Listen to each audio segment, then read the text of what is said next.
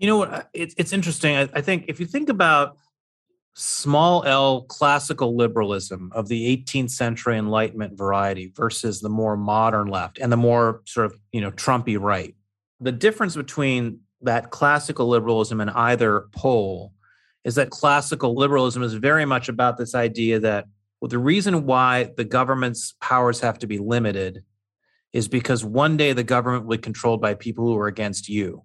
So you want to make sure that when the government is run by people who are against you, you are less vulnerable to the government. It may feel good that the government today is on your side and supporting what you want, but what if it's not, right?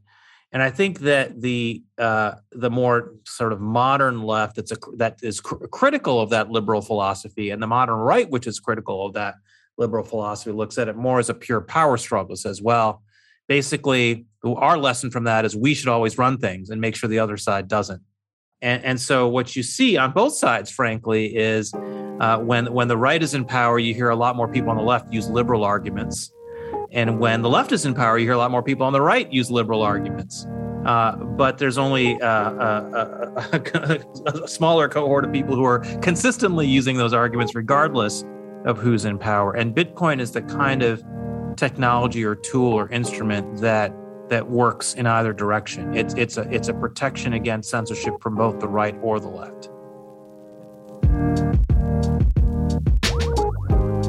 Welcome to the Progressive Bitcoiner podcast, where we explore the intersection of Bitcoin and progressive issues. I'm your host, Mark Stefani.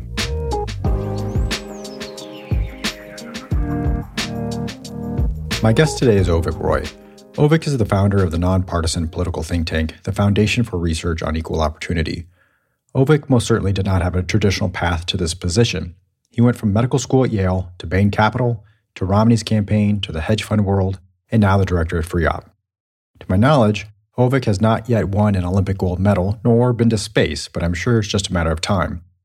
In my conversation with Avik, we dig into why he believes Bitcoin is one of the most important progressive forces we have seen in decades, and why he's pushing for bipartisan adoption of Bitcoin. Had such a wonderful conversation with Avik, I know that you will thoroughly enjoy this episode as well. Thank you so much for listening.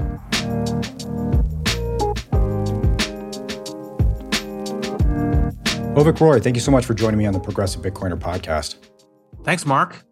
So, it is nearly 42 years ago to the day that the USA hockey team has beaten the USSR. Yep. And y- you see your father, an Indian immigrant, jumping up and down on the couch cheering. What did that moment mean for you, and what did it mean for your father? You know, I was uh, I was seven years old at the time, and uh, you know there was nothing more than just you being in the moment right i don't think even as a kid i understood how incredible of an achievement it was i was just a, a, kid rooting for america against against the soviet union it meant a lot more to my dad who um, you know who grew up more in the shadow of the cold war than i did but uh, but he was a guy who you know i remember him coming to me you know uh, when i was a kid and showing me some academic research actually because he was a he was an academic um, saying that like, look, the Soviet Union is not going to be able to go on forever. Um, uh, all empires fail, and, and their empire will fail too, and, and they're not going to be able to keep up with our with our ability to innovate and grow. And I'm like, yeah, yeah, whatever, Dad. Because I think kids of my generation, we grew up assuming that the Soviet Union would be there forever, and and that the Cold War would go on forever and that we'd probably end up in another nuclear war because you have an enemy like that. At some point, there's going to be some some mishap that leads to war. We we'd grown up in the 20th century with periodic uh, world wars, so there was no reason to believe there wouldn't be another one pretty soon. Obviously, that's not how the world has has has worked out, and I think that among other things, it's it's been um, it's been great to see that we've been able to, at least for this stretch of time, lived in a world of certainly relative to the 20th century, a lot more peace uh, and prosperity than, than we had then. The desire to go to medical school and the desire to pursue public policy, I'm assuming, have similar origins for you. Was there a formative experience that led you to want to focus on bettering the lives of others?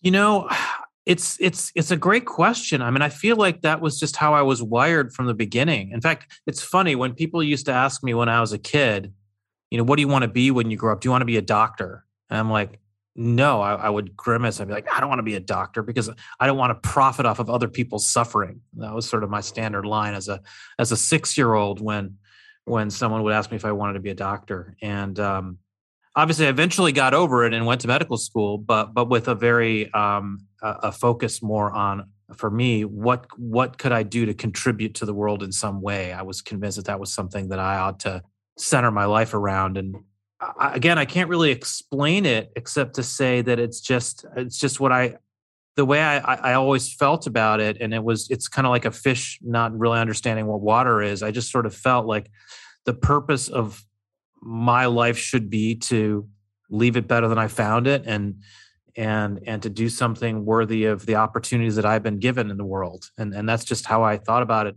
I never really thought about it any other way. So all I can that's the only way I can explain it really. You've taken this desire to help others into your mission at FREOPP mm-hmm. to help achieve equal opportunity for all. I'm curious to know how you are defining equal opportunity uh, as it relates to FREOPP's mission. You know, it, that's another great question, and, and I think I, will I'll, I'll um, tell you a story. So I remember one time I was making, I made a kind of an offhanded comment in a blog post. This is probably ten years ago now, uh, I was having a little uh, internet argument, blogosphere argument with Ezra Klein, who uh, who your, your, your listeners will remember uh, from the Washington Post and from Vox.com and now the New York Times. And and Ezra and I are friendly, and he. I, I, made some comment about how you know the, the, we were talking about I think the future of of uh, of the right left debate, and I was saying something about how the future of the right left debate should center around equal opportunity and not equal outcomes. And he wrote a I can't remember if it was a column for the Post or a blog post, but he wrote something for for the Washington Post where he basically said, "Well, you know, that's such a kind of cliched statement because at the end of the day, what is equal opportunity? Is equal opportunity ensuring that every kid has a good education? Is it ensuring that every kid, everyone has access to affordable health care? Like, or is does equal opportunity mean you know you do none of that and just kind of uh, uh, see what see what what uh, what society organically offers? Uh, those are all very different interpretations of equal opportunity that require a certain amount of debate. And that was a really good point. That really got me thinking about something that you hear a lot of libertarians say. So you hear a lot of libertarians, hardcore, purist libertarians, the ones who believe that government intervention in the economy and society is always bad. They will say that the, the philosophy of equal opportunity is wrong and misplaced because to guarantee equal opportunity, requires state intervention.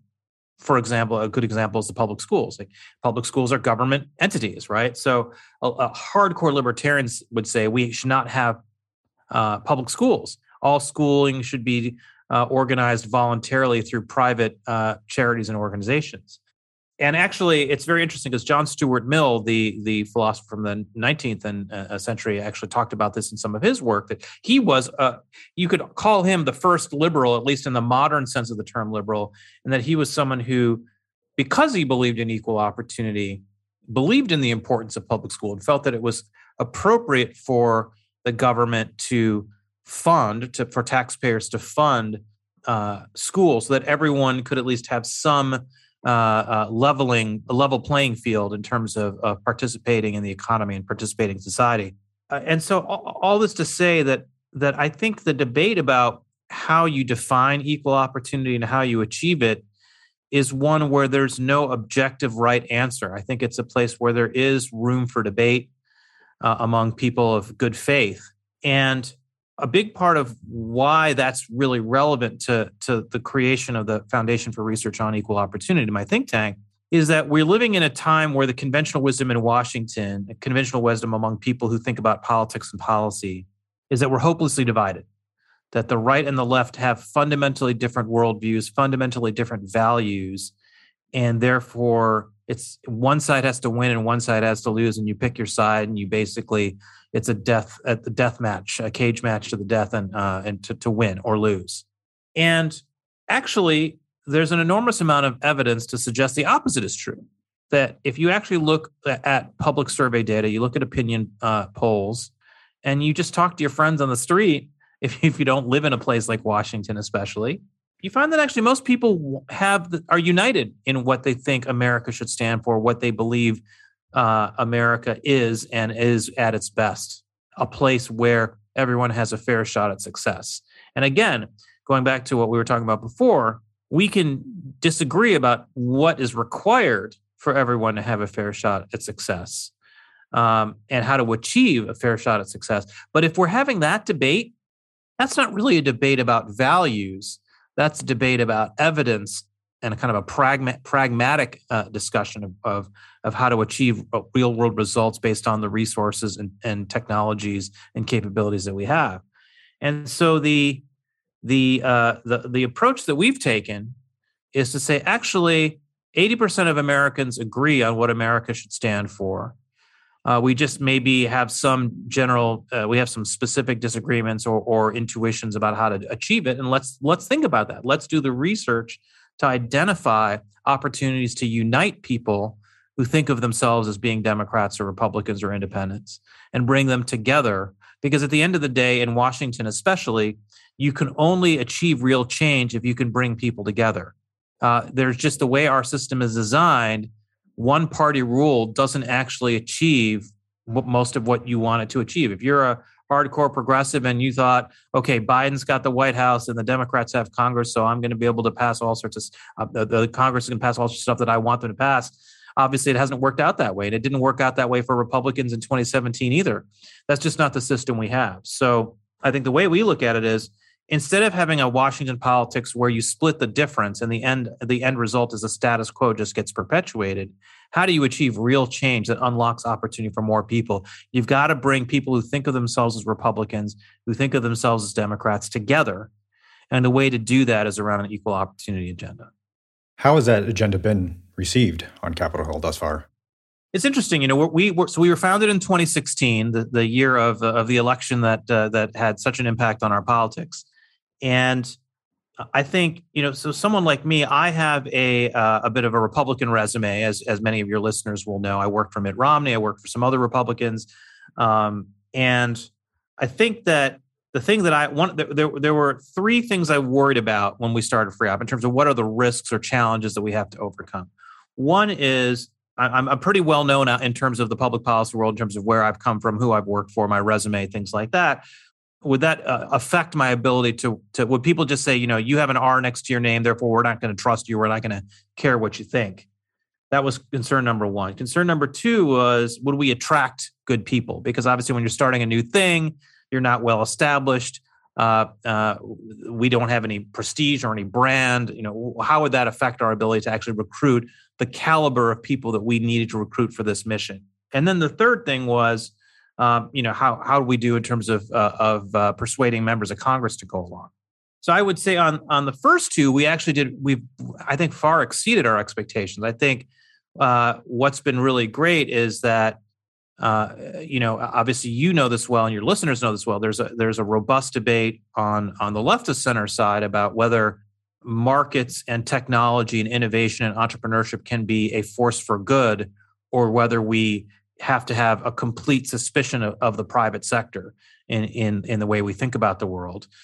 Um, but and, but that former group, the group that wants to harness markets to be more inclusive, is very very aligned with us. And um, uh, so that part's been great. I think we found that that the ability to to have uh, a lot of engagement across the political spectrum has been has far exceeded our expectations and that goes from uh, that goes on the hill as well on capitol hill among uh, democrats republicans i think we've worked hard to cultivate a reputation and a, and a credibility around look you may not always agree with what we say but we're we come upon we arrive at our views honestly and with no ad hominem attacks no assumption that you're a terrible person if you disagree with us and, and we'll always work with you on the issues where we agree. So i think that all that's been really good.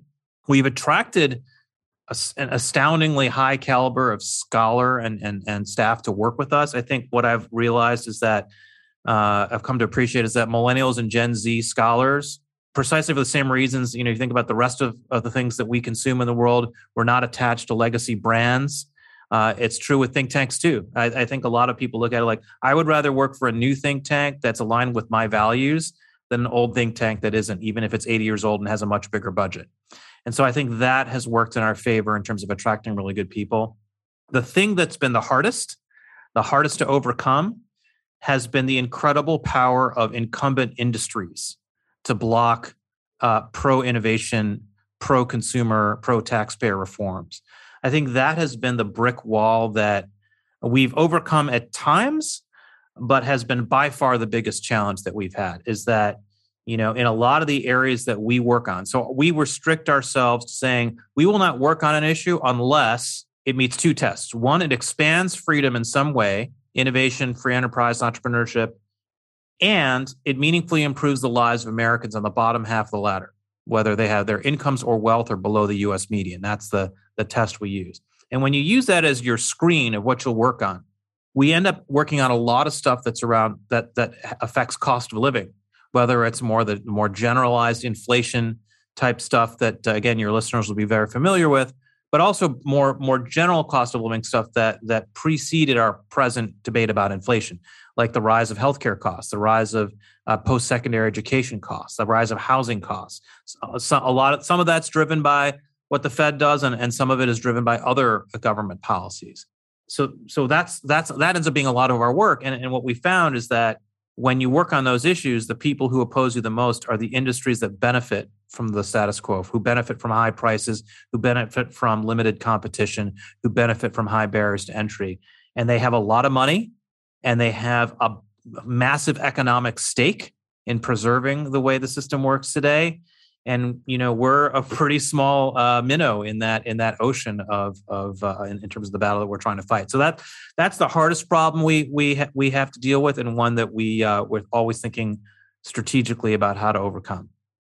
You certainly weren't alluding to the uh, hospital association, were you? Well, they, uh, you know, that's. A, I'm glad you brought the hospital association up because you know that's what's interesting about that.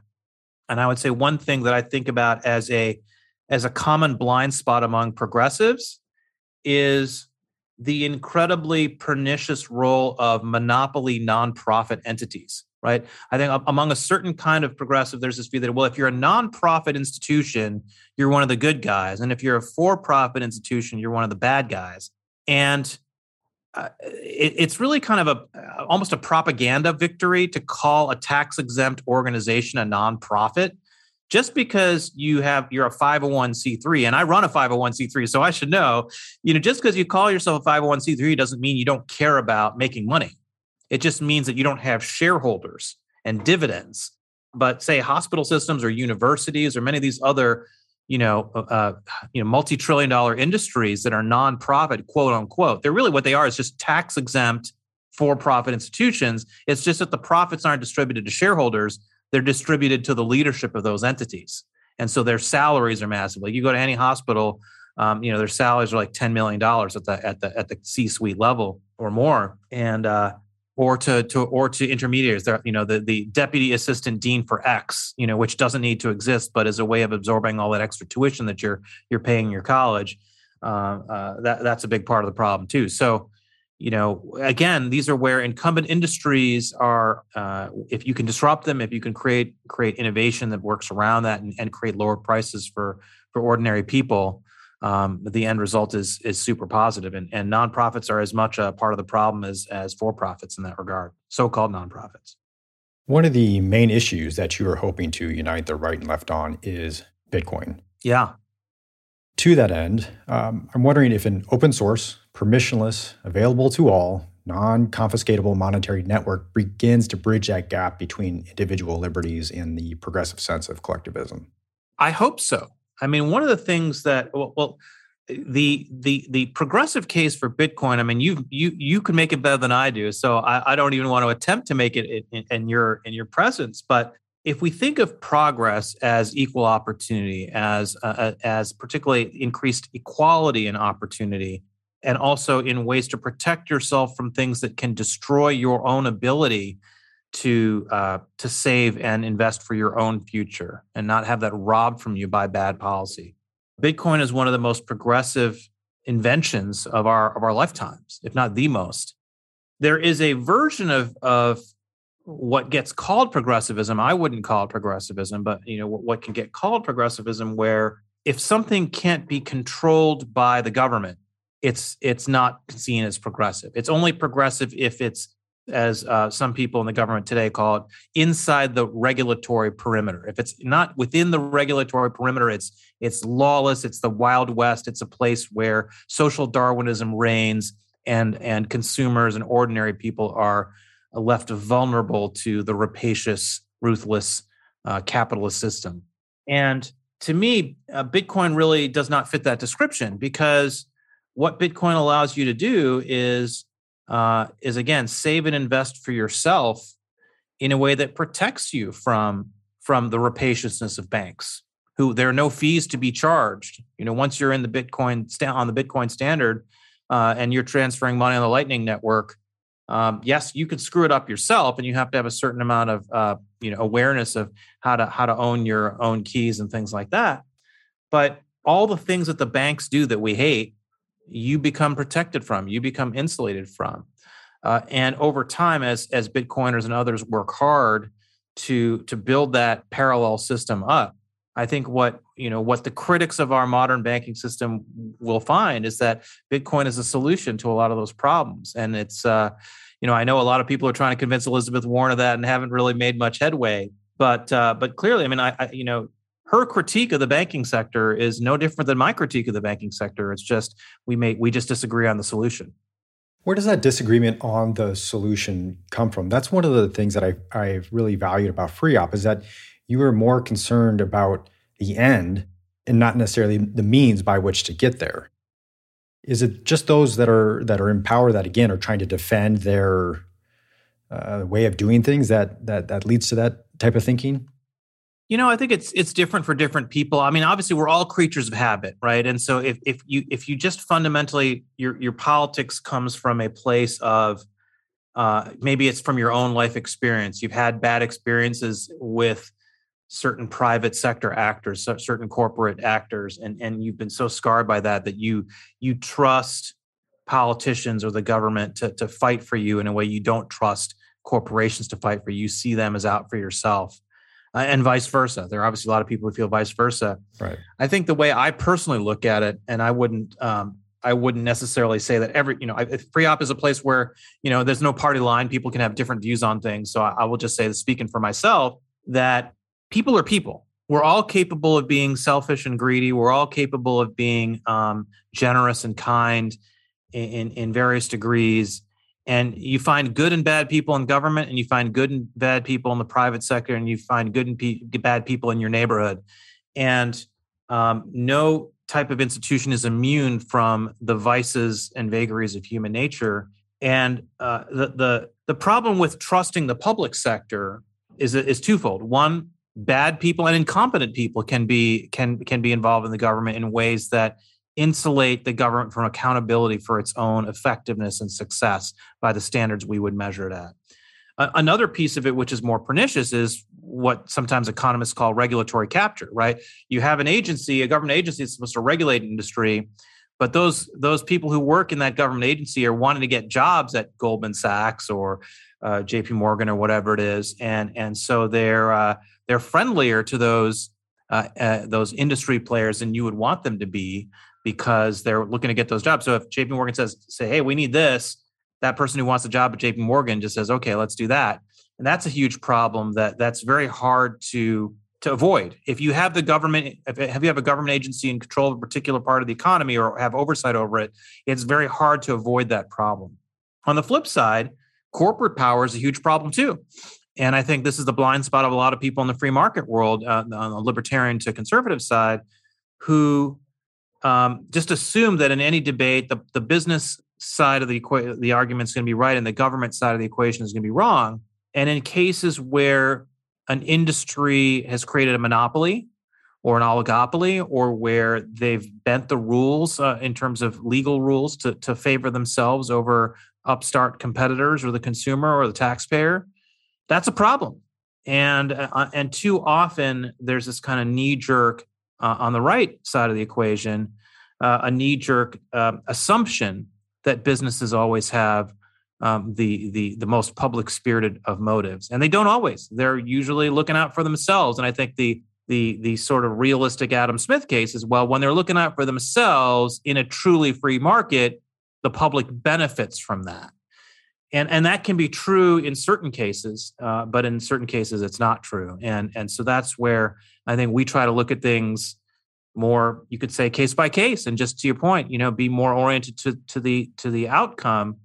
And I think we we start from the place of saying innovation and entrepreneurship is good. They tend to lead to more inclusive outcomes than we had before, but you can't assume it. You have to actually um, uh, always make sure that that's the the end result. You have written that those who are most vulnerable to inflation and those who live paycheck to paycheck have the most to gain from an asset that is protected from inflation. So, why do you believe that this is Bitcoin's problem to solve as opposed to some other financial instrument or UBI? Well, uh, the the very design of Bitcoin, as you know, and as many of your listeners will know, is is is to be inflation resistant in the way that traditionally in monetary theory we define it, which is to say the supply of Bitcoin is fixed the supply of the US dollar is not fixed. It's determined by the Federal Reserve.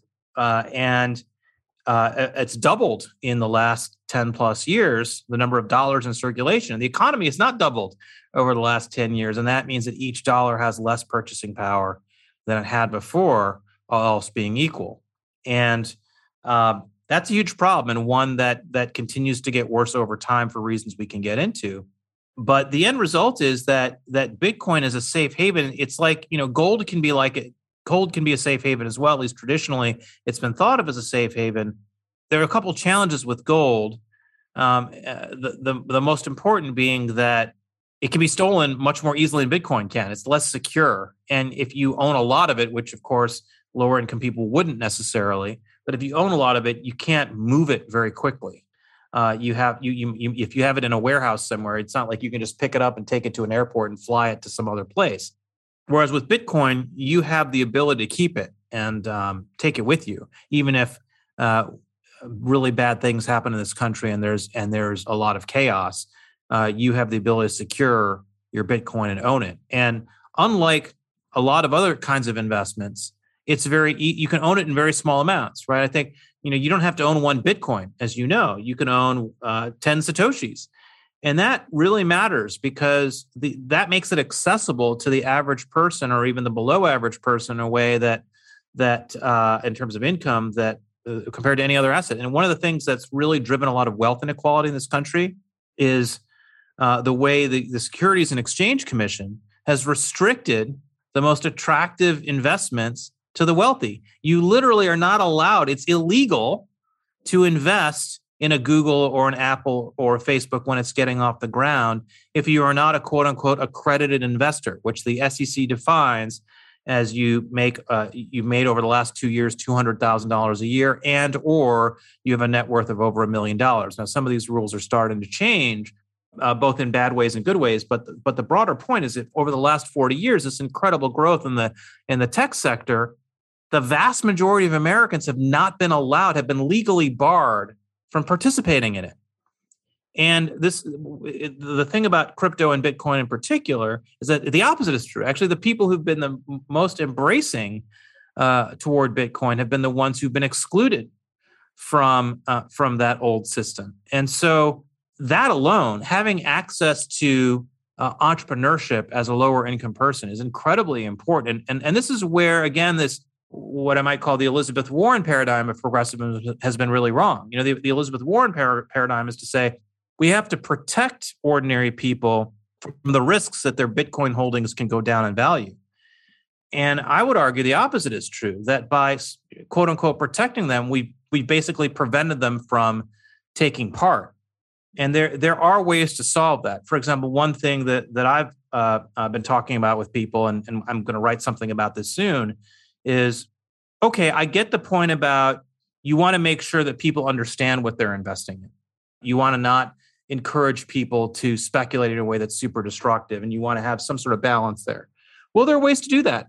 And we all we, we have a driver's license to drive a car, right? Why can't you just have a free public service in which, much like in the financial industry, we call them Series Sevens, there are these uh, financial licenses that you have to be to be like a registered securities dealer what if we made those things that were freely accessible if you if you studied and you took an online test and you passed it you could get a series 7 certification and then you would know how a bond works you'd know how an option works you'd know that bitcoin is volatile relative to us dollar you'd understand what compound interest is. And so you'd have these basic this basic financial literacy that could then enable people to go out and invest in the next Facebook.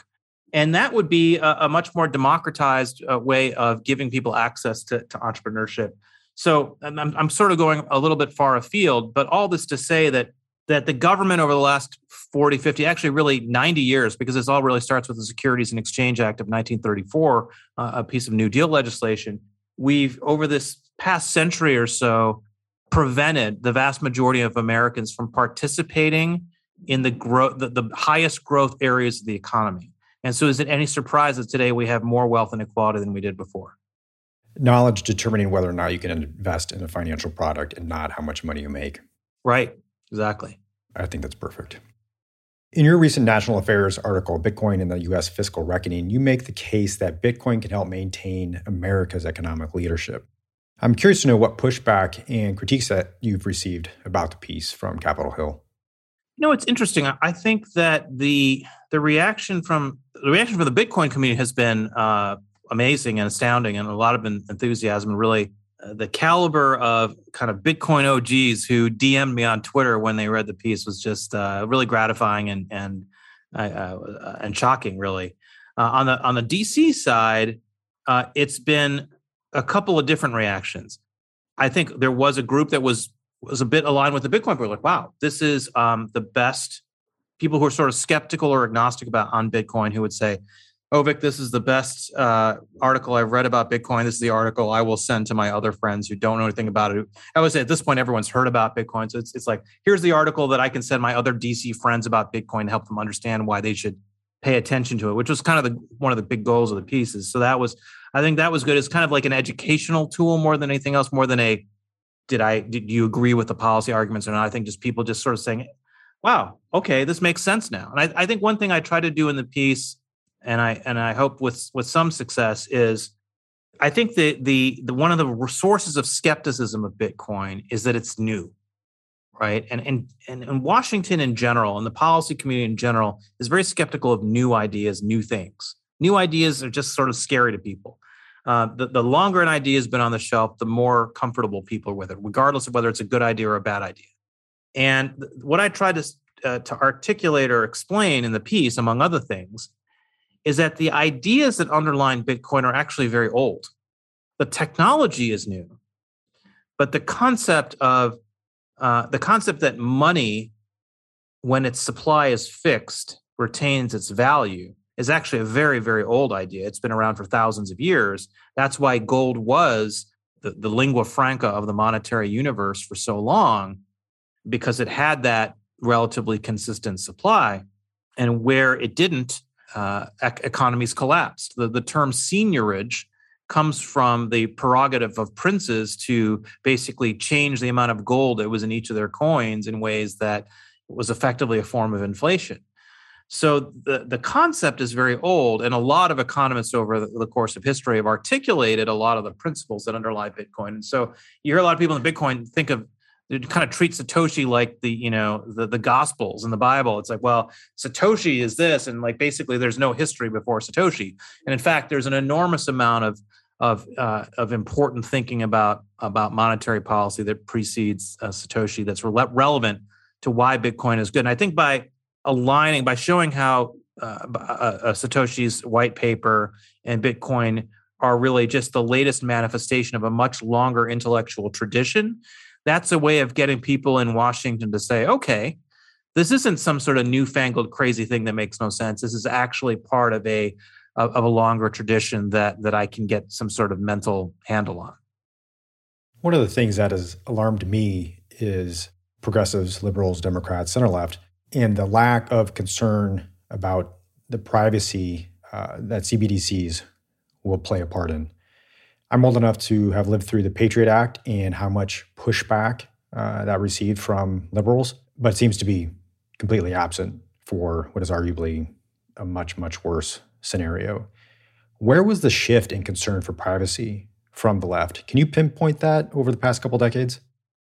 You know what? It's, interesting. I think if you think about small L classical liberalism of the 18th century Enlightenment variety versus the more modern left and the more sort of, you know, Trumpy right.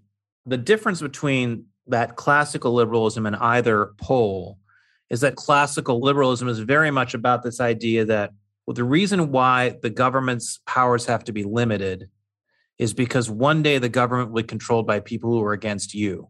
So you want to make sure that when the government is run by people who are against you, you are less vulnerable to the government. It may feel good that the government today is on your side and supporting what you want, but what if it's not, right?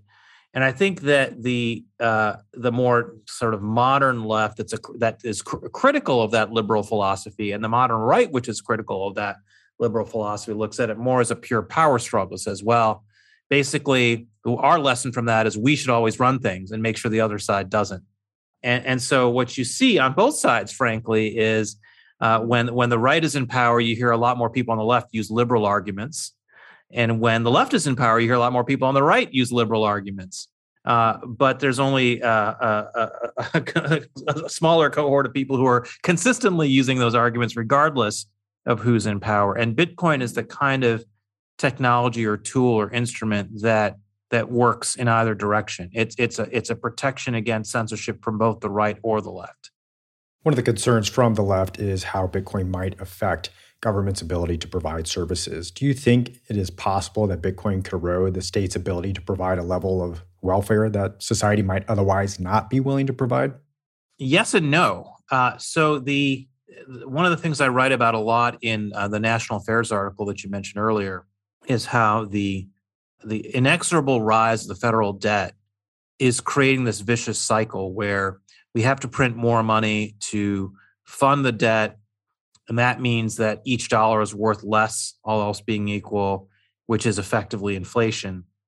There's obviously now the modern monetary theorists who argue that uh, that that doesn't matter.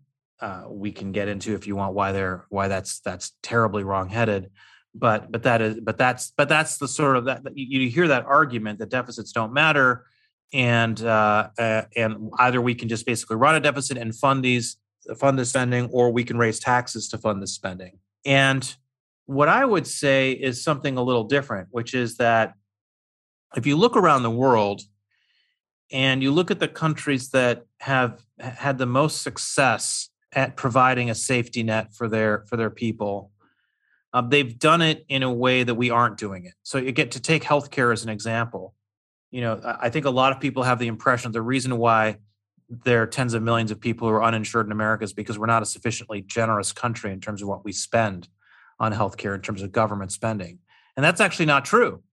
Government spending per capita on healthcare in the US is higher than any other country in the world. It's just that because the price of healthcare is so high, that spending doesn't go far enough uh, in the US to, uh, to, to cover everyone's healthcare costs. Similarly, with education, you hear people say, well, the reason why our educational outcomes are so bad is because we don't spend enough on education. But actually, uh, per pupil spending on K through 12 education in the U.S. is higher than in any, other country in the world, and yet we get such terrible outcomes for it. Let alone what college costs in the U.S. or what grad school costs in the U.S. So on, on a lot of these areas where um, where we're failing lower income people to provide those essential social services, um, it's not because we're not spending enough. It's because we have invented ways of spending the money in a way that's profoundly inefficient, that rewards cronyism uh, and incumbent industries, and doesn't try to try to um, serve the taxpayer and and the recipient of those services in the best possible way. And so we have a lot to learn from from other countries about how to do that better. And, and I think that's one area where we found a lot of ability to be original in the context of the American public policy debate. My last question on Bitcoin is getting your thoughts on how to better position Bitcoin for Democratic leaders as well as progressive voters. Million dollar question. Well, you, give me your answer and then I'll give you mine. I mean, you you this is what you spend your time on, so I I, I would rather learn from you on this on this topic. It'd be challenging for me to to answer for Democratic leaders. Uh, I try to take the angle, uh, at least with on Twitter and social media, with regard to you know one-on-one conversation. And again, it comes back to this idea of are you tied to the means of obtaining the goal that you want, or are you tied to the actual outcome, the end? What it is it that you want, right?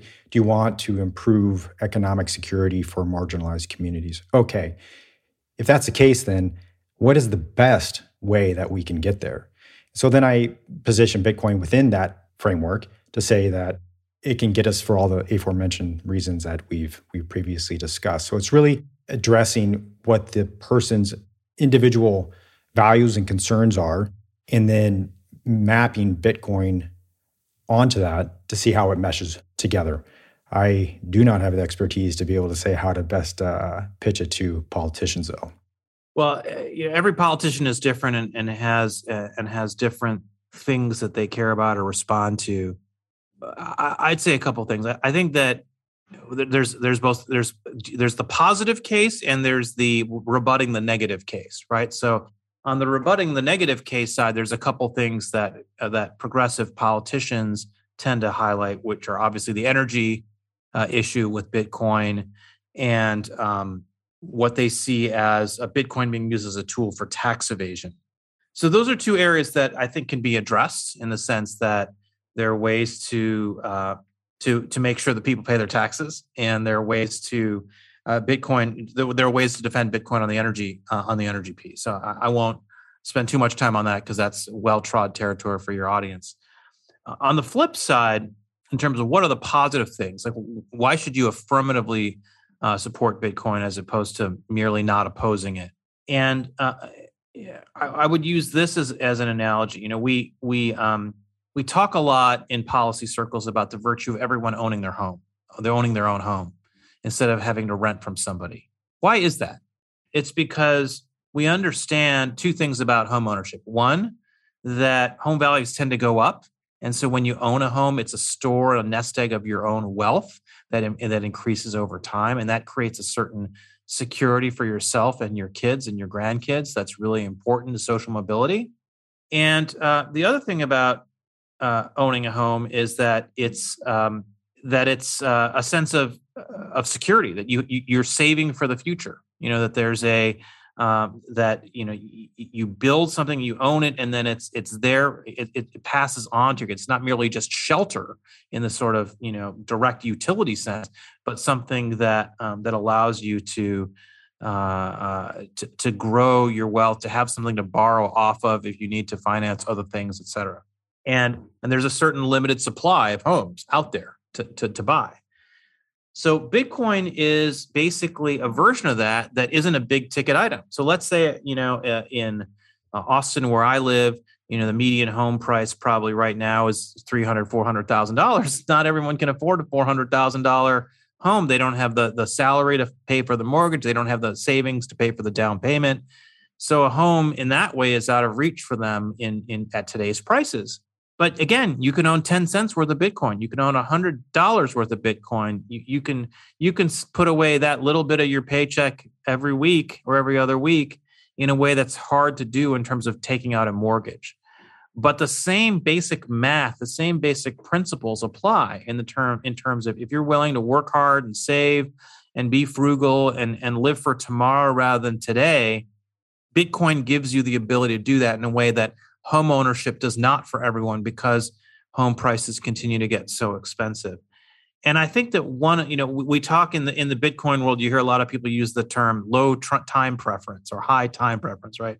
And the I, I really do think that this is a uh, you know if you think about the the the group of the group of Americans who grew up in the Depression, and you hear them talk about how much they they abhor debt and how much they believe in saving because they went through that time when if you if you didn't have those things you really were vulnerable they're all scarred by that right but the problem is because of the inflationary environment where you get a 0.02% interest rate on your checking account that charges you $50 for the courtesy of having a balance and inflation is 7.5% like you're, you're punished for saving the government's policies punish you for saving today, and the policies of the big banks punish you for saving. Bitcoin comes along, and now you're actually rewarded again for saving in a way that hasn't been true in many decades. And once you create that ability for people to be rewarded for saving, you create an economic reward and an economic incentive for them to save for the future that then creates this ability for for lower income people to save and and and create a culture of saving that benefits them in a way that you know you hear a lot of people in in financials as well you know people just don't save for the future. They're just they're just living for today. They're just you know eating potato chips and sitting around and being lazy. Like no no actually we've destroyed their incentives to save. And let's restore those incentives through bitcoin and, and that can be a major engine of social mobility in the future. There's no real substitute for hard work and saving and frugality if you really want to rise up in the world. And Bitcoin is a, if it, more than anything else, a, a tool for restoring that tradition, that culture, that that sense of the possibilities of what the future can bring if you work hard and save for your own future. I've often argued that Bitcoin is both investment and philanthropy, that it's okay to be greedy with Bitcoin because it's going to benefit everybody else as well. Yeah. So I would be uh, remiss if I didn't ask you about healthcare policy, even though this is a uh, Bitcoin podcast. So one of the two uh, thoughts that you've laid out, I think very succinctly here, that I would like to quote are liberals believe that healthcare is treated as a market commodity today, but should not be, and conservatives think that healthcare is not treated as a market commodity, but should be. In addition, you say we experience the downsides of both the market and heavy government involvement without reaping the benefits of either. So I'd like to know how do we get to experience the upside of both government involvement and the free market? Well, uh, so you're you're quoting from another national affairs article I wrote, I think, uh, on healthcare a while ago. Now that was probably that's probably like a ten year old article. It's amazing how time flies, and and I think that that general uh, sentiment you hear still a lot, which is that I think on the on the left you hear people say, well, uh, it's kind of like my six-year-old self. You know, healthcare should should never be uh, should never intersect with economics. Your your ability to live and be healthy should never be subject to economic conditions, which is a very old idea. It goes back to the Hippocratic Oath. Very again a long lineage for that that spirit and that tradition, and it comes from a very noble place. Um, and at the same time, I think the insight of the libertarian or free market side of the equation is that in the rest of the economy, we understand that competition, innovation, disruption lead, you know, in a fair market, not one that's rigged to reward incumbents, in a, but in a fair and competitive market, the the that that market competition drives people to deliver better products at a lower price with higher quality over time. And we see this in in other areas of our lives, which is why we still have you know a, a, market economy today and and and so does most of the rest of the advanced world. The uh, so how do you balance those two things in healthcare? How do you balance the the noble instinct that we all have to ensure that healthcare is not merely a market good that we that we ensure some sort of basic basic standard uh, where everybody gets access to a basic level of healthcare which is something that has overwhelming support in public public opinion polls. I, I, I quote in one of my pieces at freopp.org, a speech that Ronald Reagan gave in 1964, where he says, uh, if every if, if there's anyone in America who cannot afford the medical care he or she needs, we should fund it. As the government should fund it, the taxpayer should fund it. And this is Ronald Reagan, the guy that everybody thinks of as this sort of free market ideologue. He wasn't really. He was actually a New Deal Democrat who um, who who would who would argue that uh, that, uh, that he didn't change, that the, the Democratic Party changed around him, but that he remained a New Deal Democrat. Um, and wh- whether you agree with that or not, the point is this is an example of perhaps where when that was the case in his own in his own thinking.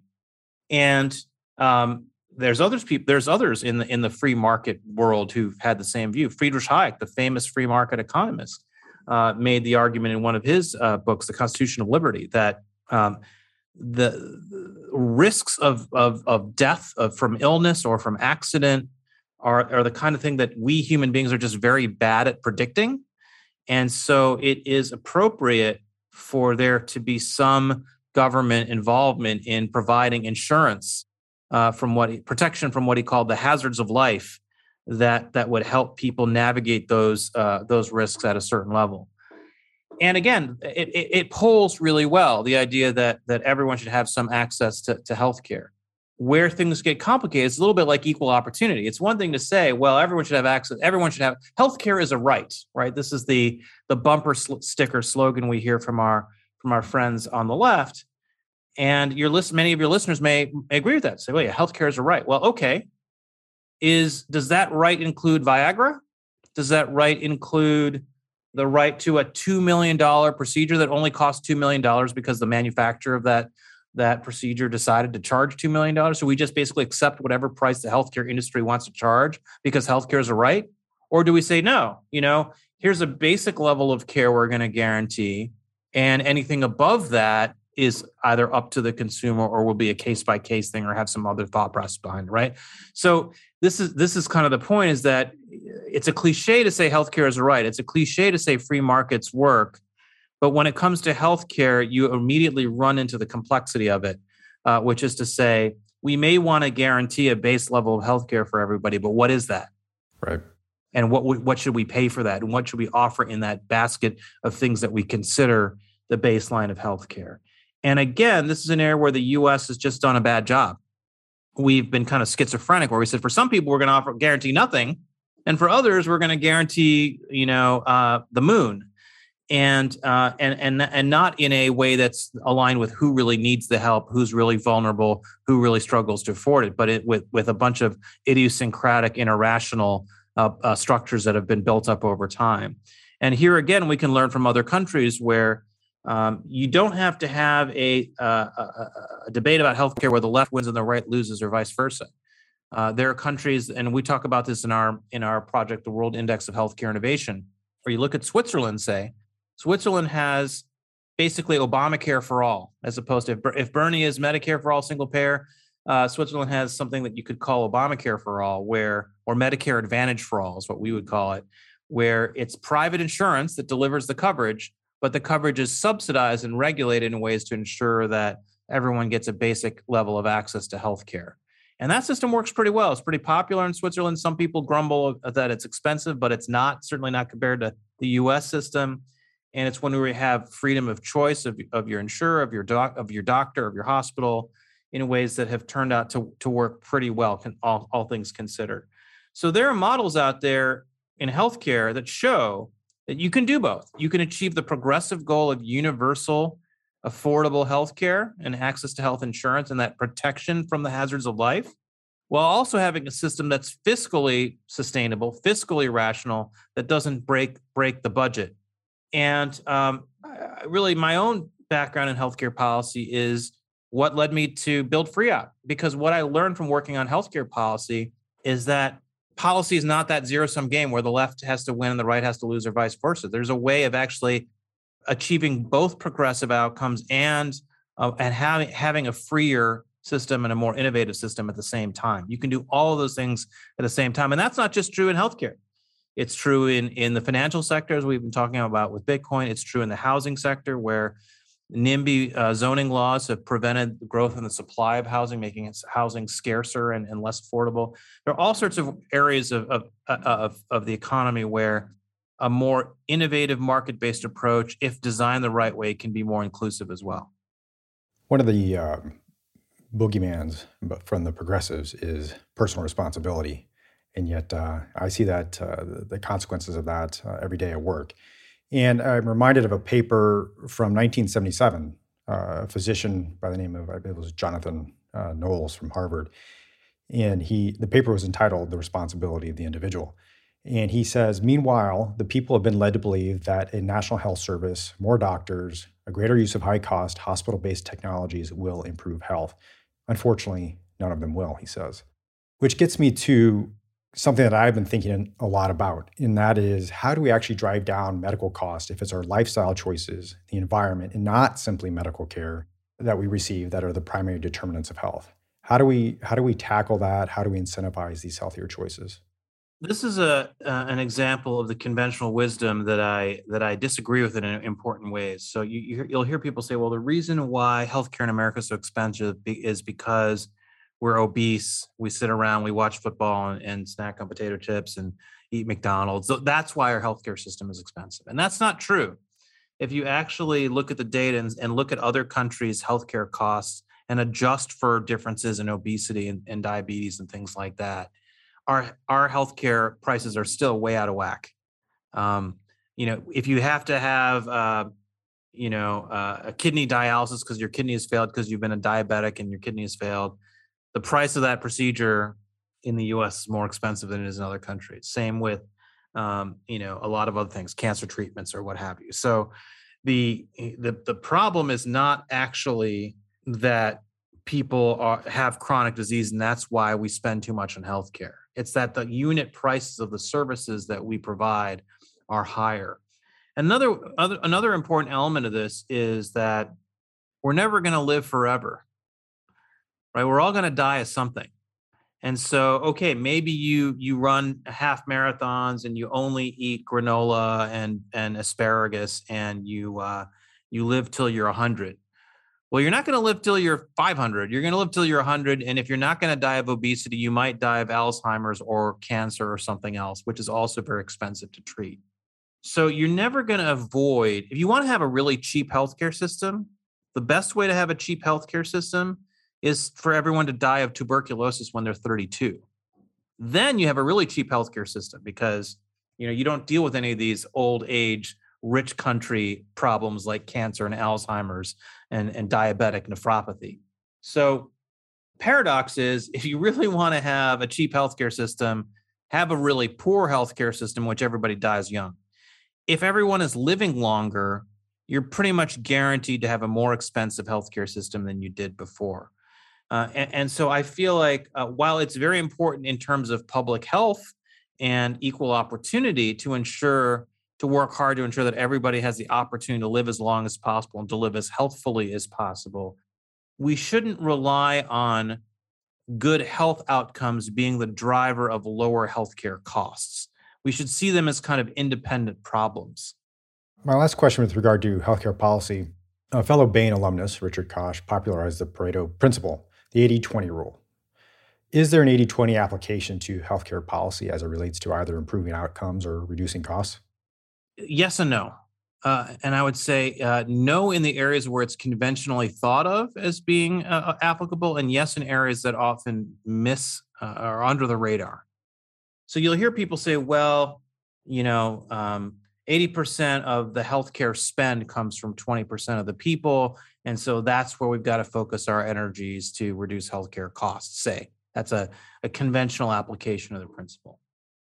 The problem with that principle is that you don't know ahead of time who the 20 uh, percent are going to be that that's incur 80% of the spend because you know you don't know ahead of time whether you're going to be the person who gets the cancer or the Alzheimer's disease, uh, then uh, or or a stroke or a heart attack. You can know a little bit in the sense of obviously if you've got high cholesterol, you've got obesity, you might have some risk factors for things. But there are a lot of health problems for which you don't. You get in a car accident, you get a stray bullet. You know there are a lot of things about your life that are not completely predictable, and so um, you can't simply manage people's lives in a way of, of, of avoiding those the, those uh, 80% spend kind of outcomes because you can't completely predict the future. But there are other examples within our system where there is an 80-20 rule that's that's worth paying attention to. One that we've written about at FREOPP is drug pricing. So you know you'll hear a lot of people say, "Well, drug pricing we have to we have to reduce drug prices by having, for example, a universal system of price controls where we regulate the price of every drug. And the mistake with that is that actually, for 90% of the prescriptions, actually more than 90% of the prescriptions that are prescribed by doctors, uh, they're for generic drugs that are cheaper in the United States than they are in any other country in the world.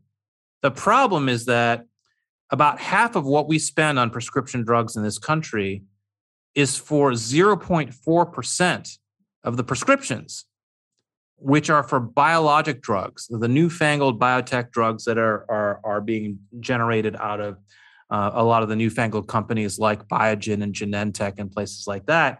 Those drugs, for reasons that have to do with the legal way in which those drugs are regulated in the United States, are able to charge much higher prices because they have much longer windows of monopoly power, pricing power, relative to more traditional so-called small molecule pills that you could synthesize in a chemistry lab. And so that's an example of a situation where, okay, if you're concerned about the problem of drug pricing specifically, it turns out the the 80-20 principle is very relevant because if you look at the the the the, the 0.4% of the drugs that drive 50% of the spend, you realize that there's a particular legal and regulatory policy problem that is creating that that ballooning of that particular narrow slice of, of the universe and that the rest of the, the vast majority of the prescription drug market is actually reasonably healthy reasonably competitive works fine and and so that's an example of where reform can really be targeted towards the areas where uh, where there, there are the most problems. So i don't have a final question for you but rather i'm going to posit something for your reflection here. So i've listened to several hours of your interviews and i've read many of your articles you have gone from medical school to Bain Capital to political campaigns to the hedge fund world and now a political think tank. A think tank that is trying to take on some of the most challenging problems that face us today. And you're trying to bring the right and left together. I suspect that you have taken these steps not for notoriety or fortune, but I believe in increasing desire to do good on a larger and larger scale. You only leave a career in medicine if you are convinced you can make a greater impact elsewhere. So I'm beginning to believe that you're a bit of a dreamer. Are you not, Avik Roy? You know, that's uh, that's a good way to put it. You know, I mean, I I, I appreciate you you you, uh, you the way you you put that together. I mean, I, I think that you know I, the way I've thought about it is somebody has to work on these problems. Um, you know, it's it's very easy and tempting to either focus on just you know pursuing your professional opportunities and trying to be successful economically. And it's tempting to when you're if you decide you want to be public spirited and go into, into public policy or achieve change in some other way to focus on things you think you can solve right? Well you know don't try to solve healthcare that's too big. Try to solve this little thing over here that allows you to make a difference in some people's lives and and that way you can at least feel like you, you've if you've accomplished something and the way I look at it is is almost the exact opposite of that, which is to say that if you look throughout history and you look at the people who've accomplished things that we we look at and think of, wow, that was really an incredibly important uh, uh, impact that that individual had. It's because they were kind of crazy enough to believe that it was possible to have that impact, and they worked backwards from there. It's like, okay, it may seem crazy that I can you know change my country or change this particular sector of the economy or whatever it is. But if if you're trying to do that what do you need to do to achieve that? And um, if you actually work backwards from there you realize that the the approach you need to have to achieve something very very big is very different from the approach you need to have to achieve something relatively incremental or small. And the way I look at my life is, and again, it's it's it's kind of the way I'm wired, I guess, in a way. But I don't want to wake up when I'm 80 and look back on my life and feel like, with all the, the opportunities that I've been blessed to have, that I didn't do everything possible to use those opportunities to their fullest extent. You know, there's there's the there's the old adage that, that to those whom much is given, much is expected, and um, I very much uh, am a believer in that in my own life that that that I expect that of myself because I've been given a lot and just trying to do my part and if if it turns out that I that I don't succeed well I certainly won't have any regrets for having tried. Do you know what uh, coach Herb Brooks said to the hockey players before the start of the third period nearly 42 years ago? Did he use that quote? I, I remember he may have used that quote actually, uh, didn't he? It's, it's, it's, it's, it's, he might have, but he has another memorable one. Uh, remind me of the other one. I, I remember watched the movie. I remember I watched the movie Miracle, but I, it's, it's been a while. So remind me. As he's heading out the locker room, uh, he turns around and looks at the players and he says, "If you lose this game, you will take it to your graves. Mm. Your fucking graves." Yeah. And he turns around, walks out. The rest is history.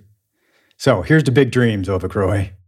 Thank you. And you know, I, I, will before that's a beautiful flourish, and I, I want to let you conclude it, but I want to say one thing, which is that mm-hmm. that's part of what motivates me too, with all the stuff that we work on at FREOPP, is that it's not merely that these are big problems that need to be solved. These are big problems that have to be solved.